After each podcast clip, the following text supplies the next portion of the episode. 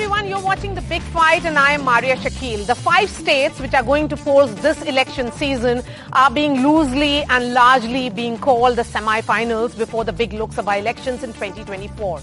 Although history has it that it doesn't change or impact the Lok Sabha results, there are many examples including the last Lok Sabha elections where we saw, and it's largely said that voter is very sharp and intelligent. They vote very differently when it comes to Lok Sabha and very differently when it is about assembly. But elections do set narratives and they certainly give a fillip to the winner. This time, like most recent elections, we saw the political discourse hit a new low with sharp personal attacks across the political spectrum. Then it was a battle of freebies or welfareism, if you wish to call it, as the parties went all out to ensure that guarantees or promises reached the common man, announcing them much before the bringing out of the manifesto. The sense is that manifesto or Sankalp Patra unveiling may have just become a formality. Has the campaign for the states set a template for the political lexicon in the run-up to 2024? And which narrative will win the battle for 2024? Are the questions that I'm asking on The Big Fight. Let me bring in my guests. Tuhin Sinha, spokesperson of the BJP, joining me here in the studio. We have Aarti Jairath, senior journalist, Professor Manisha Priyam, Dr. Anshul Avijit of the Congress, Professor Badri Narayan joining us live. We also have Tushar Gupta, senior editor of Swarajya. Beginning with you, Professor Manisha Priyam, do we have a template for 2024, or will 2024 have its own lexicon, particularly keeping in mind that in January there will be the big inauguration of Ram Temple? No, 2024 will have its own lexicon. It will be spearheaded by Prime Minister Narendra Modi, who is now a very confident leader of India and positioning India within the Committee of Nations as a global leader. You would like me to take your bait and say, oh, Ram Mandir on 22nd January, but that's not where the campaign for 2024 is being scripted. It would certainly add on. It will continue with the pitch of a very, very explicit Hindutva, if that's what you want me to say. But I think the writings for 2024 are a deep and long-term writing. They are a writing that will be about the performance of this government, the recovery on the economic front, the dreams that Prime Minister Narendra Modi has been promising to the citizenry directly from the ramparts of the Red Fort, but also about the Chandrayaan, most notably about the G20, the ease with which the Prime Minister settles down now on global negotiating tables. I saw the ticker there that said in Qatar as well, now the 8 Navy officers whose lives our government had been arguing for, in favor of, and the Qatar government has agreed to this. So any tough negotiating table, and we've been able to have our way. I do think it will be a very, very distinct narrative. Of course, there will be criticism. There should be criticism in a democracy like ours with a plurality of social fabric. But remember, 2024, the general elections for the Lok Sabha will be a cut above anything that you call myriads of semi-finals in India. Okay. Your opening comments, Aarti Jairath.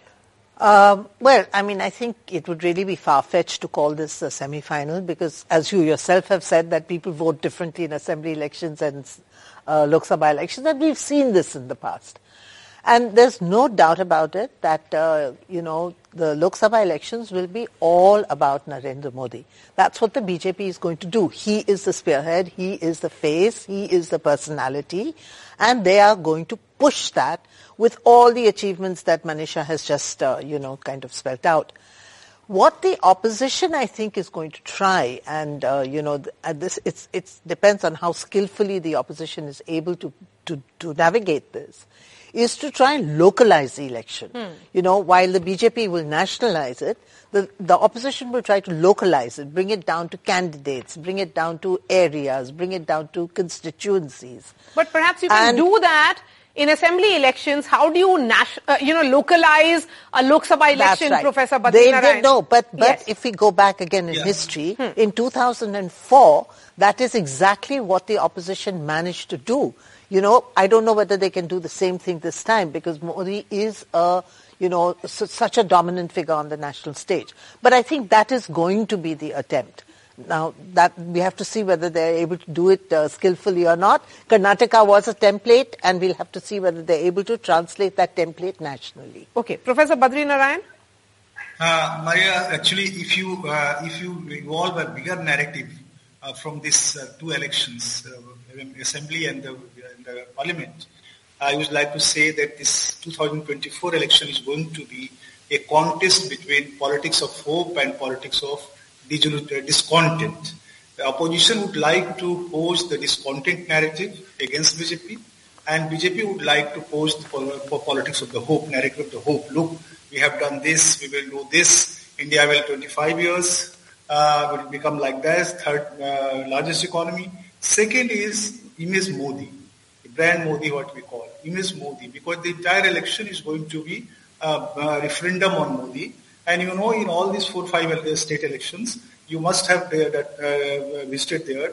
People used to say, look, we are voting here to Congress, but in the next election, we will vote to the BJP in the parliament elections. In Karnataka also, we heard this narrative. Okay. So, Ms. Modi would be the second narrative. Third narrative would be the beneficiary over Garibi and the religion. Means the Ram Janmabhoomi. Okay.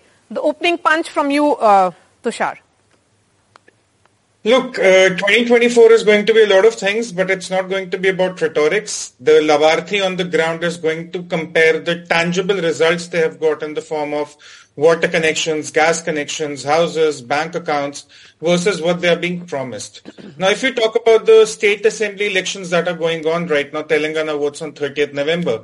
In 2019, we saw that BJP lost 3 big states, and yet they make a strong comeback in 2019. They lost it in 2018, pardon me. Now, today, as things stand, BJP is expected to do well in Chhattisgarh, though the Congress is being given a favorable edge. In MP, BJP is touted to win, and so in Rajasthan. So if you look at the numbers here, Maria, the elections are going to be won or lost in the 300-odd seats in the Hindi heartland. And that is where the BJP will find its strength on 3rd December. Number 3, one of the panelists spoke about the localizing of the elections. Now, usually that would have worked in the favor of the Congress. But the problem is with the alliance that has come into place. They call it the India Alliance or the Congress Alliance, however you want to define it. How do you do the seat sharing arrangement? That is what needs to be done. That's the big task for the Congress. Anshul. Well, what the BJP will try and do in 2024 is play with sentiment, play with emotion, and really hope that that surmounts every other consideration, which is unemployment, which is price rise, which is the reeling economy, the fact that the GDP has been thrown under the bus.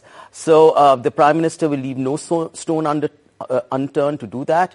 The language will become coarser. It will become even more base than it is now. I mean, you've seen the kind of language that has happened. The rhetoric has sharpened to such an extent. And that's because, you know, the BJP's default position has always been this kind of polarizing. I mean, it's not just when they stare at defeat that they do it. They do it all the time. They can't help it. They can't get to sleep at night unless they do it. It's their sort of warm fire at winter. So that's what they will always try and do. The Congress, on the other hand, as for all these coming up states, will try and work on positives. The Chiranjeevi scheme in Rajasthan is absolutely unprecedented. I mean, I know as politicians we have a particular echo chamber in which we just hear the things that we want to. But you go out and speak to people. Your minute is over. Now to Tuhin. Maria, we have completed 9.5 years in government under Prime Minister Modi, and yet there is no anger against the BJP. On the contrary, there is anger on the ground against the Congress party for constantly misleading the nation. You know, I would request Anshul to explain over here to the audience, you know, when you fill 1 liter of petrol, how does 50% of that go to Adani? So even the common man, you know, the auto drivers today are very enraged by the kind of misleading which is happening by the Congress party. They were speaking about unemployment, the latest data, whether it is the CMI data, whether it is the SBI report, say the unemployment is at its 4-year low. They were speaking about inflation. Inflation is less than 5% retail inflation. So bereft of any issues, they are only and only misleading the country, either on the caste census issue where their own state governments of Chhattisgarh and Karnataka don't follow the instructions of Rahul Gandhi. They have been abusing the Prime Minister, and I think, you know, there is a lot of anger on the ground against the Congress party, which is going to ensure a big victory for BJP in all the three states of the Hindi Heartland. Okay, before I bring in other panelists on other issues, I want to understand from both of you, because he initiated that point of rhetoric going ahead. You know, recently we saw another low in political discourse. Will that be something that we have got used to this language being used from the Congress party since 2007. The only time we respond is when, you know, they try to demonize the country. When Rahul Gandhi questions Make in India program, you know, without realizing the day, without being aware of the data, when he says 98, you know, like every phone is being manufactured in China, when actually 98% of the phones as of today, you know, in circulation in the country are assembled. And I'm consciously using the word assembled, which is a precursor to being produced. When Rahul Gandhi goes abroad and he suddenly picks up a Sikh journalist and says even Sikhs are not safe in India, that is when we respond, because the country's reputation is at stake. When it comes to abusing Modi ji, they have been doing it non-stop since 2007 and they can go on for as long as they want. No, Maria, critiquing the government is not the same as abusing anyone. You must remember that the Prime Minister is the first among equals. There is a qualitative difference between what the Prime Minister says and what somebody else says. Now, if the Prime Minister succumbs to the kind of language, you know, the BJP and my friend Tuhin will say that, no, he has a particular respect and stature all over the world. Now, is it becoming of the Prime Minister at the time of elections and otherwise to succumb to language in a democracy like this? Everyone's looking at him and we have to critique him for that, because he's qualitatively different. He's the primus inter pares. He's the first among equals and he's different than the others. You cannot compare the Prime Minister's rhetoric to that of others. So let's move away from the language now, perhaps, because we will be seeing language at its low or high, whatever we may say, in the next few months. Manisha Priyam, you made this point about, you know, Prime Minister, of course, being the centerpiece around which the entire politic going ahead would be. Then welfareism. Are you seeing this? Because in recent elections, there has been a battle of freebies. Welfareism for one party is Revadi for another. So will that be something that will be more substantive, which perhaps will be a good news when parties will be fighting for who would be giving more to the voters? So can you see that in your question itself, you're moving between freebie, welfareism, will there be something substantive? Let me concede to you the argument that the victory of the Congress party in Karnataka has held out an important lesson to the BJP. And that lesson is that when the Congress party was able to move the election to left of center, more rural oriented and rooted with a certain welfareism that is focused asymmetrically, that on the bottommost pyramid, then they were able to work across regions in Karnataka, something that they are never able to do. They were overwhelming caste, remember? They were overwhelming extreme Hindutva. But the point is that is it something that is exclusive to the Congress? Is there the imprimatur of the Nehru-Gandhi family on that? It is something that can be taken up by the BJP. Lessons have been learned. If you see, in the Karnataka itself now, there is a fine balance between having Yediyurappa's son, Vijendra. Yediyurappa comes with the image of being a farmer and a labor union leader. Yediyurappa comes with the image of being a very important Lingayat leader and very well worked in his networking across the regions. And you have in the assembly R. Ashoka, who is a Wokkaliga leader. So, there is a balance of caste. Remember, these castes are all the castes that the caste census wallahs are saying, oh, we can do it. So this script doesn't have the copyright of either the Congress party or the India Alliance. And what I'm saying is that in the BJP also, remember, there are people who understand that there is an image of the Antyodaya, the bottommost of the pyramid, the market wallahs and CK Pralad understand at the bottom of the pyramid as much as anybody else does. So I think the battle will very much in 2024 be as to how in a national election as opposed to a state level election do you can't give bus passes in national elections, right? For women to travel from one place to the other. So how will you align a welfareism? How will India parties align on welfareism? Now India parties, if you see, they are, you know, very differently positioned. Yes. Some of them are bankrupt states. And how will you have state-level exchequers position themselves into state-level welfareisms with different denominations as compared to a national exchequer with a vision of welfareism. Yes. So it's going to be a very uneven battle. I'm sorry to say this. I'm a theoretical political scientist as much as a very pragmatic one. I can't see it adding up together. Okay. You tell me. You know, Maria, I want to draw a distinction between welfareism and freebies. Freebies are like lollipops. You just distribute them and people, consume them and they're gone. No, but the point here is that if various India parties who are in power in various states, if they start discussing that, at a national level, can they actually make an announcement of giving free passes to women? No, and that is why I'm saying that they would like to localize the elections. They cannot nationalize the election. These are regional parties. They will localize them. They will ground the election much more on issues that are close to people rather than the BJP's lofty nationalism. That's what they're going to try and do. Now, how they do it, I don't know. But this is what they managed to do in 2004 when they went around the country. Sonia Gandhi was traveling by road. All the other leaders were going by road. They were talking to people in corner meetings, sitting on charpais, discussing their issues with them. It was a completely different kind of campaign to the grandiose campaign that the BJP carried out then, India Shining and so on and so forth, if you remember. Now, the point is whether they succeed in doing it or not, I don't know. Okay. We have to wait and see because the first hurdle to be crossed is seat adjustment. Yeah. That is the first hurdle. Right. They have to come to, some kind of an agreement on that. Only then they can take the next step. The BJP of today is very different vis-a-vis the BJP of 2002, 2003. So, we are active at every possible level. Our booth workers, our Panna Pramukhs are the most active people. So I don't think, this is a problem for the present BJP. But like I said... when you say grandiose, it perhaps fits the BJP pre-2014. Here, the new BJP has covered the party. They have the pulse on the ground. They understand. They do. But can I tell you something? This is the first time, and in fact, we've seen it in this election, in this round of state assembly elections. Let me put it this way. The kind of trouble, internal trouble that the BJP is having, whether it's in Madhya Pradesh, whether it's in Chhattisgarh, whether it's in Rajasthan. But that's also true for the Congress. No, the Congress has traditionally been like that. Okay. But the Congress has been trying to put its house in order. Having realized this as their weakness, they've been trying to put their house in order, whereas the BJP has allowed this to really, in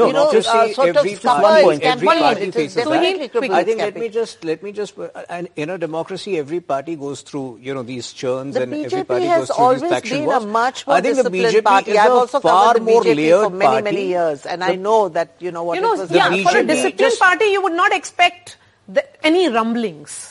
I think rumblings are invariably always going to be there. I think the beauty of this BJP is that we are very grandiose in our aspirations for the country, which is very important in our Lok Sabha elections. Unlike the other side, which has no vision for the country beyond personal and perverse self-aggrandizement, we have a vision for the next 20 years, and that is going to make a very big difference in 2024. Maria, this argument can continue till kingdom come. It's neither here nor there. They will argue, we will argue. The point about localized election is the caste census is actually where all the parties have got together in a common minimum program. They all agree. We've announced it even in our local elections, and this binds the coming up elections with that of the national election. Although you have announced it, but it wasn't really the talking point in these elections. No, it was. We have announced it in this election as well. But it is not a deciding factor. I was on ground. I did not hear people say that I'm going to vote for the Congress because Maria, of the caste census they have announced. I'm talking about the issues that bind this election with the national one and national issues. Okay. Caste census is a critical one. So let's talk about that binding. The parties, India Alliance together. Okay, so because they've all agreed on it. Okay, right? So this binding factor, Professor Badri Narayan, this binding issue of 2023 elections with 2024. And caste census be that? Because, it's very interesting that Congress did talk about it, but it wasn't really able to set the agenda. That wasn't the agenda on which the elections are being held here. Maria, you are right that these 5 state elections and the 24 elections, there may be one content of electoral campaign would be around caste census proposed by the opposition. But I think BJP would try to evolve another bigger narrative than the caste census. They will respond to the caste census in their own language, own diction. but they will put evolve a narrative of a hope of the future. No, it's the thing which can submerge this kind of contesting issues with their politics. And with that language, and you know, Modi has already started the future India, the 2024-25 years India. So that kind of narrative will come. And second is, again I am saying that we understand welfareism and beneficiary in our own ways, but people have their own perception about their needs and the requirement, what they want. So you can say the guys are ye to freebie hai, or 500 is the freebie hai, but for them it matters. So what is our understanding is that there is a bigger shift within the mentality of the people, so the longer durable mentality, and that shift is replacement of the critical public with the beneficiary public. Yes. A beneficiary public is emerging, beneficiary consciousness is emerging among big way in every section of the society. So everyone wants to see his or herself as a beneficiary. I think something very important is being said by Professor Badri there. Remember, you may not have remembered this, but we who sit here as entitled middle class today, I remember the days when my family would be dependent on the PDS ration that would form the basic part of our family incomes. I remember the cloth that would be bought, and all bed sheets were made out of ration cloth. I remember the fact that to come to the prestigious and elite Lady Shri Ram College for women, my parents in Patna had to surrender the unit of wheat, rice and sugar for me to be able to eat 2 square meals in Lady Shri Ram College. Yes. And therefore, that I do believe, as Professor Badri has said, that there is a beneficiary publics, there was and there continues to be. Now, which classes benefit? It's now their turn that's come. We've benefited and exited, made our way into a much more globalized world, not for us to chastise those who are just about taking the first tentative steps. Remember, a caste census will enumerate. But can you tell me, what will it deliver? No, I mean, apart from the caste census, and I completely agree on the point about the kind of the beneficiaries and the kind of schemes. We've tried this in Rajasthan. Every single, in the Chiranjeevi scheme, which is completely unprecedented, even my friend Tuhin will agree, how will he even critique it? I don't know. 25 lakh every family. Now we're getting together on an India Alliance on the nature of schemes to protect people at a time of extreme crisis. Why can't it be done? It has to be done. What is because the crisis? Even the developed countries, the most important aspect of their development has to be providing social security to the people who need it most. That is a common minimum platform. Is that if women have toilet, which is associated with their safety security in several parts of India, if women are being made owners of their houses through Awas Yojana, then obviously they are thinking differently now. Women of India, as is evident now, are moving beyond Bijli Sadak Pani. They are thinking about the future of their children. And when they think about the future of their children, they will be evaluating what is coming into their account. What the BJP has done is to do what is handed out basic necessities and claimed it as some grand kind of vision, as Tuhin calls it. Okay. So what is it? So their grand vision is actually their polarizing vision. That is their trump card. So you forget about all the labhartis and all that. That doesn't really matter in the end. And when it comes to the crux, when it comes to that edge point, and it will be all about polarizing, hateful politics, which is going to be their agenda. No, if the Congress actually believes that Modi has done nothing but give people the basic necessities, the people are also going to question that where were these basic necessities for the last 6 decades? They're going to question. And to differentiate between welfare and freebies, look, Maria, I just have 3 parameters to differentiate them. 1, they are targeted. 2, they are tangible. And 3, they are with an expiry date. And this is what is happening. Like you gave the example of toilets. It's not just not about building toilets. It has a lot to do with the security and the hygiene of the women and the children using them. Bank accounts are not just about having a bank account in a village bank. It's about having a formal cash flow. It's about accessing financial products. You look at the healthcare that is given. That imparts another level of security to a rural family. You look at the food grains that are given. So people are thinking about all this. To say that people will look at one scheme and look at the common minimum program of the alliance and then they'll vote for Rahul Gandhi. That's not how it's going to work. I'll give an anecdote from MP, for instance. The Ladli Behna Yojana, which was launched by Shivraj Singh Chauhan, came into play. Of course, the Congress went overboard with its poll promises, as they would have, on expected lines. But on the ground, when you were also touring, you met a lot of women. The women were more concerned about what they were getting into their accounts right now, something they could use, something they could withdraw, rather than what was being promised to them. Now, Narendra Modi, as the Prime Minister, has put 800 million people of this country in the last 10 years on a path where they are enabled. Now they have access to credit, which they never had before 2014. They have access to all the basic necessities. They have food security. Women have house security. Okay. They have all the hygiene they need. And now they can look at the bigger things. Like the professor pointed out, once upon a time, she graduated from a lower income group to middle income group. With these welfare programs... Why are you worried? The Prime Minister made fun of MNREGA, Maria, on the floor of the House. It is MNREGA that came to our, to use of the people of India during the pandemic. He made fun of it. Okay. And you cut down your budget for MNREGA, talking about issues that will decide 2024. And is there a template which has come out in these elections? What will be the binding narrative? And more or less it appears that on one hand, there'll be an effort at localizing elections. On the other hand, you'll have the Prime Minister as this overarching theme. But when you have Prime Minister as an overarching theme, then it will be about Modi versus who, Manisha Priyam? But do you think it will matter? No, Maria, I've known you for a long time. And again, not getting into your bait. The Prime Minister will propose an agenda for the nation, right? What do nations do? Nations govern their own territories and represent themselves in international arena.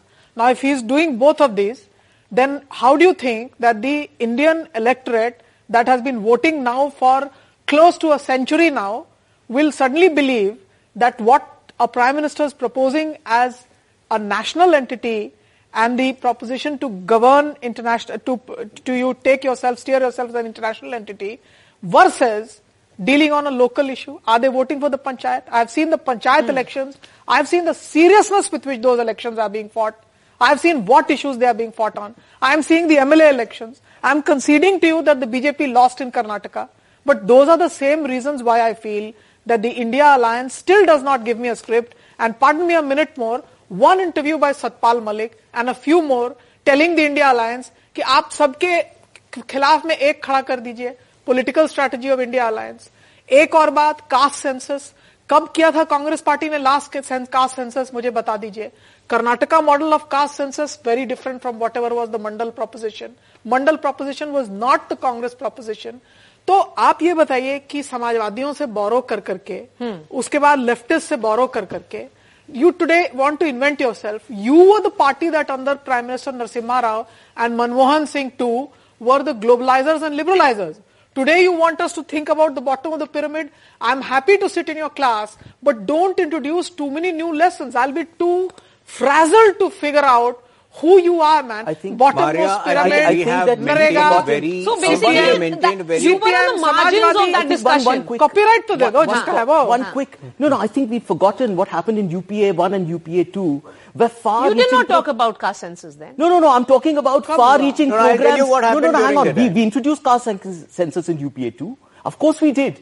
Of course, and hang on a minute, let me just complete. Okay, and UPA 1, hang on a minute. You are carrying on the legacy of what has been mentioned of liberalization of the Narasimha Rao government was continued in UPA 1 and 2 with pro-poor schemes and a robust growth rate of an average 8%, which this government contorted and ruined. It was a gift to this government of 8%, which was precipitously brought down to minus 6.6% or 7%. And that is what tanked the economy along with demonetization. You've taken up the worst economic decisions. You have no idea of macroeconomics. Okay. And you're saying that the Congress party, which has the experience and which it did all that pro-poor work, let me state this with responsibility that we are not against caste census. But it can't be an exercise at Lippa-Poti, which is what it has always been for the Congress party. When they attempted it in 2011, it had all of 8.19 crore errors, out of which, some 1.5 crore errors still remain unaddressed. They carry out supposedly they carry out a caste survey in Chhattisgarh, but they don't have the audacity to make it public because they know that again it's a fudged exercise. Similarly, that's been held up by the governor. your CM plainly refused to make it public, and the same happened. Even the Bihar caste survey is absolutely flawed. So for them, it's a desperate, like you mentioned, they're desperately trying to trade the Samajwadi, way, and obviously for right reasons. So Samajwadis are upset because they are getting into that zone. More importantly, in the last few years, through 300 plus government schemes, we have put, 25 lakh crore plus worth of rupees into the hands of people. So beyond this, when Congress, further announces freebies, it is only an attempt to yes, the private said that there is no cost. There are only pure financial anarchy upon the country. The template of caste understanding in southern states, who are also the partners in the India Alliance, is different from, say, the Hindi belt. So what will be the template? No. So you can announce it, but what impact can it really have? No, absolutely. And, it is a bit, I think, odd to hear the Congress talking about a caste census, because if you look, actually the Congress has a very it has a dual record. In the South, it has been very much a party of OBCs and very much has played the OBC card in the South. In the North, however, its vote base has largely been Muslims, upper castes, and tribals and Dalits. Actually the OBCs, if you look them at across UP, Bihar, OBCs have voted, they've been followers of Lohiya, the socialist parties, not the Congress. So today when the Congress talks about caste census, it sounds very odd. It's at odds with its politics in North India. Now, how do they align this with the rest of its partners? Because the rest of its partners are, did come out of that Mandal movement and were, flag bearers of Mandal politics in the early 90s. So how does the Congress align itself with that? It's to be seen. But I just want to say one thing, that, at the end of the day, Professor Badri Narayan talked about the politics of discontent.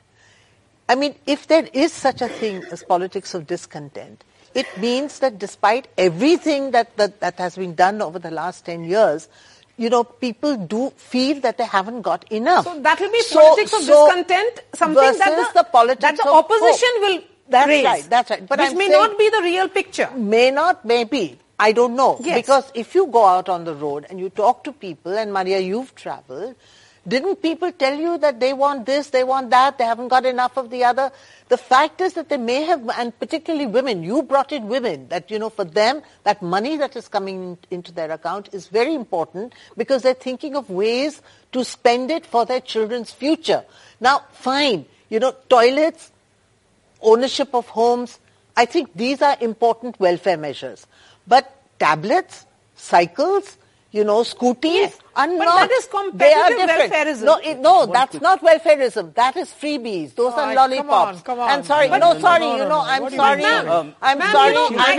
it's not a good definition. I'm sorry. But ma'am, sometimes we bad that when you're talking about women thinking about the future of their children, what they want is schools. As a Bihari, I've seen the transformation of my state, particularly the women of the state, when those girls got the bicycle. To go to school. Okay, fine. Great. It is about empowering them for school. But covering distances. But you must have a functioning school. What do you mean by this? Yes. Yeah, sorry, Manisha. I'm sorry. Sorry, it's a bad definition. I'm sorry.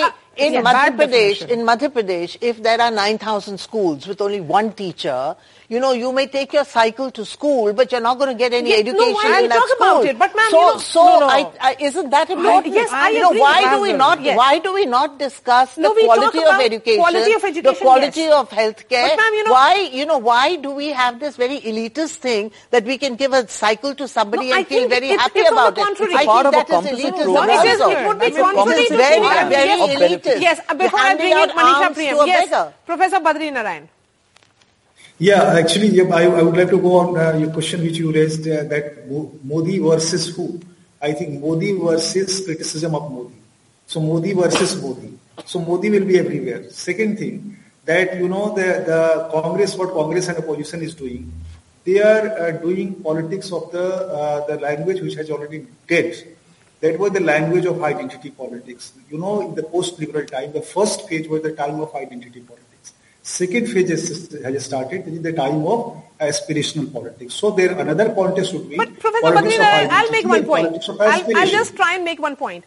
You know, politics of identity and politics of aspiration is intertwined if you look at it. Because again, this current government has as much OBC representation, perhaps more in comparison to their opposition parties.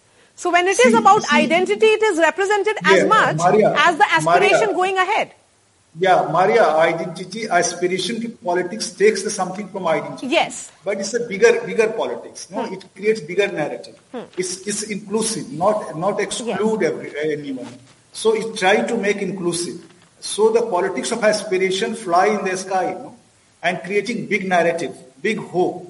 And that kind of politics is going to be visible or dominant in the coming election.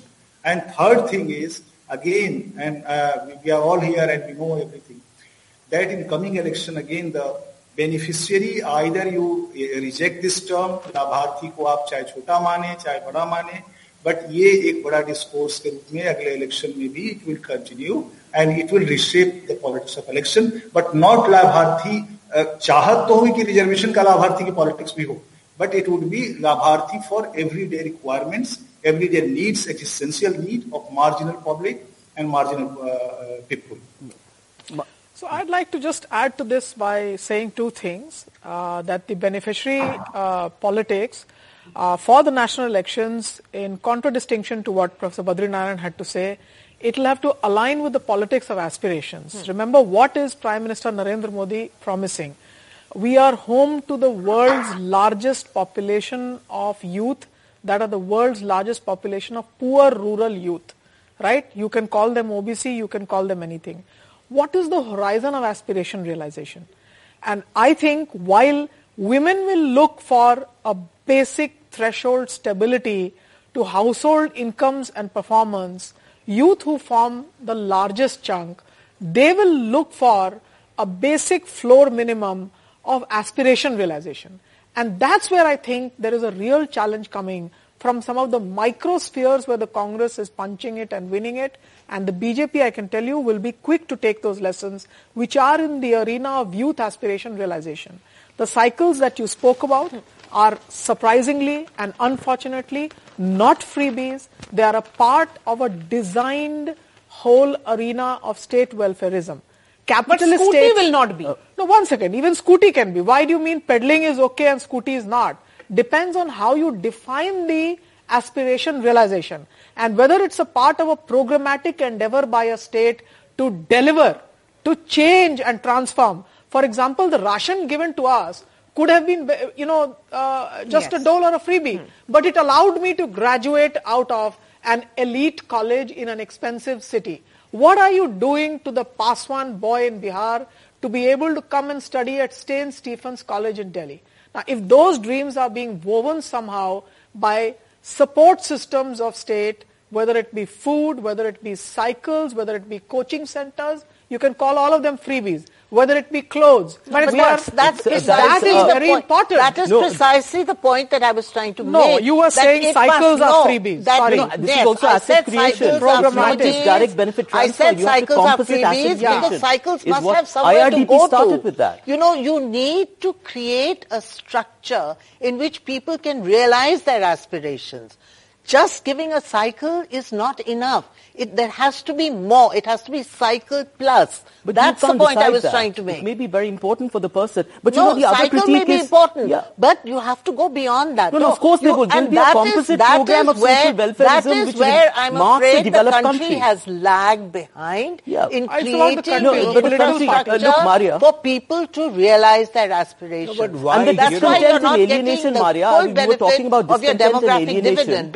And I also want to give you a point about discontent and alienation. Just one quick point about discontent and alienation, which you said, which was a point that was brought out. This has been admitted by the Prime Minister himself when he addresses the fact that 80 crore people need to be given food grains. One moment, Professor Badri, let him finish. If 80 crore people need to be given food grains, there is admittance by the Prime Minister himself that they need your help, and you wonder what you've been doing for 10 years. If so many people have not been taken out of poverty. In fact, The government statistics are false.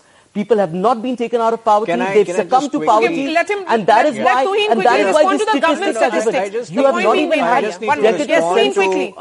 Ma'am had been asking what's beyond cycle.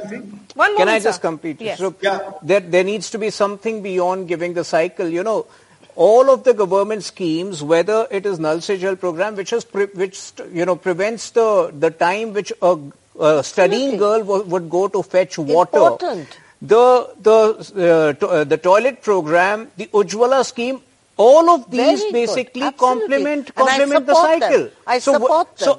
So you support, but that is precisely what this government has done. Yeah. What I am saying is that, we have diligently empowered, the Labharthis are all empowered. Beyond this, if Congress goes overboard, there is a clear malafide design to perpetrate scam and to inflict financial anarchy upon the country, which is what all the state governments are doing. Look at Himachal Pradesh, look at Karnataka, they are not able to pay government salaries. Look at Punjab.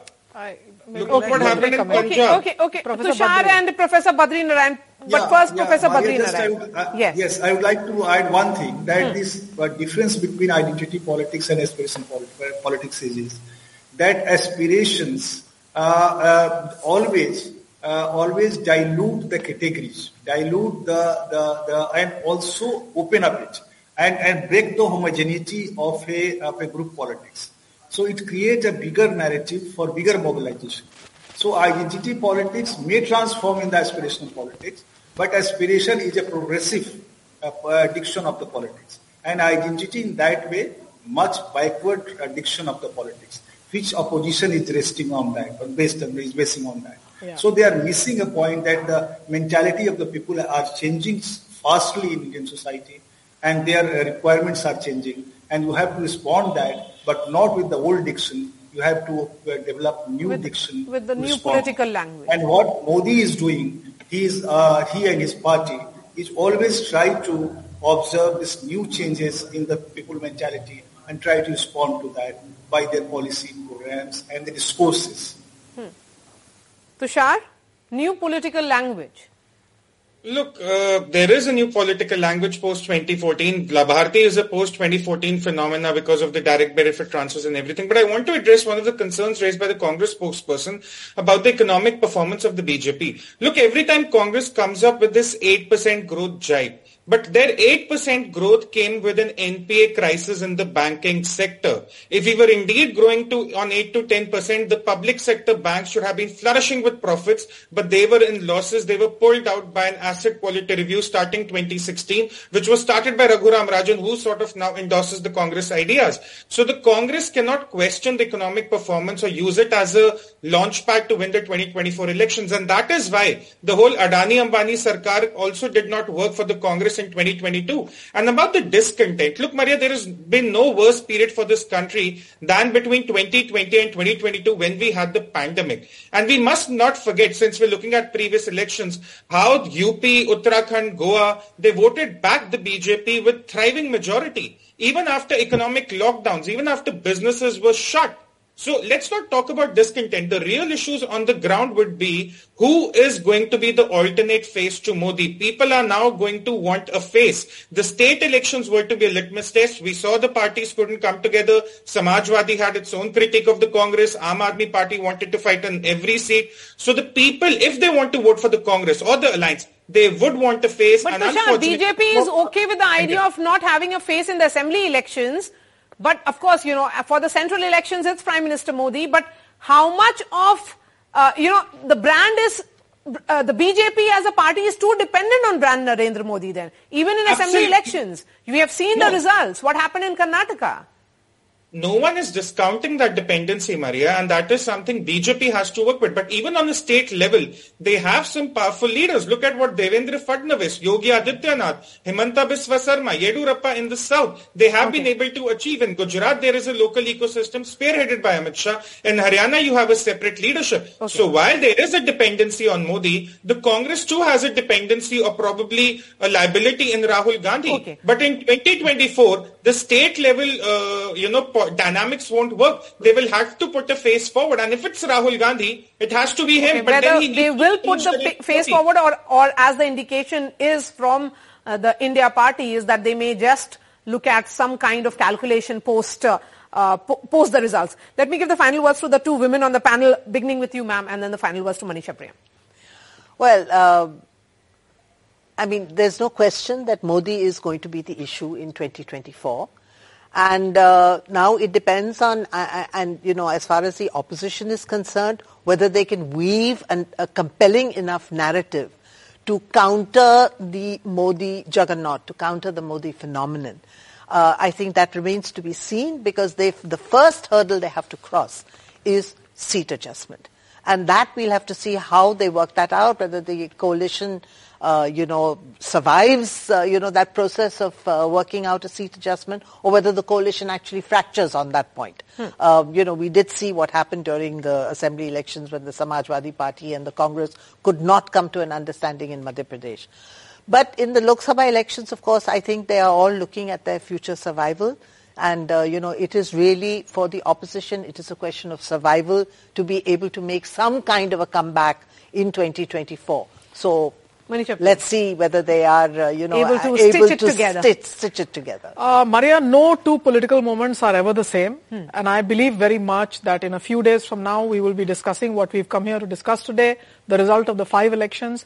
And remember, it's not going to be a small moment. My hunch is, though I do not know, that it will emerge as a Congress-dominant opposition post these state results, because I can't really see the other opposition parties of the India Alliance fighting these elections. So I'm more or less correct when I say that the opposition alliance will tend to be a Congress-dominant opposition alliance. There'll be important lessons. There have been issues around what are issues of basic survival, and what we call issues of basic survival and basic dignities are issues of a large section of India's population. There is the issue of youth, but importantly the issue of farmers, minimum support prices, what we are going to buy at how much. And I think the political discourse, even if not the competitive arena, the political discourse will change.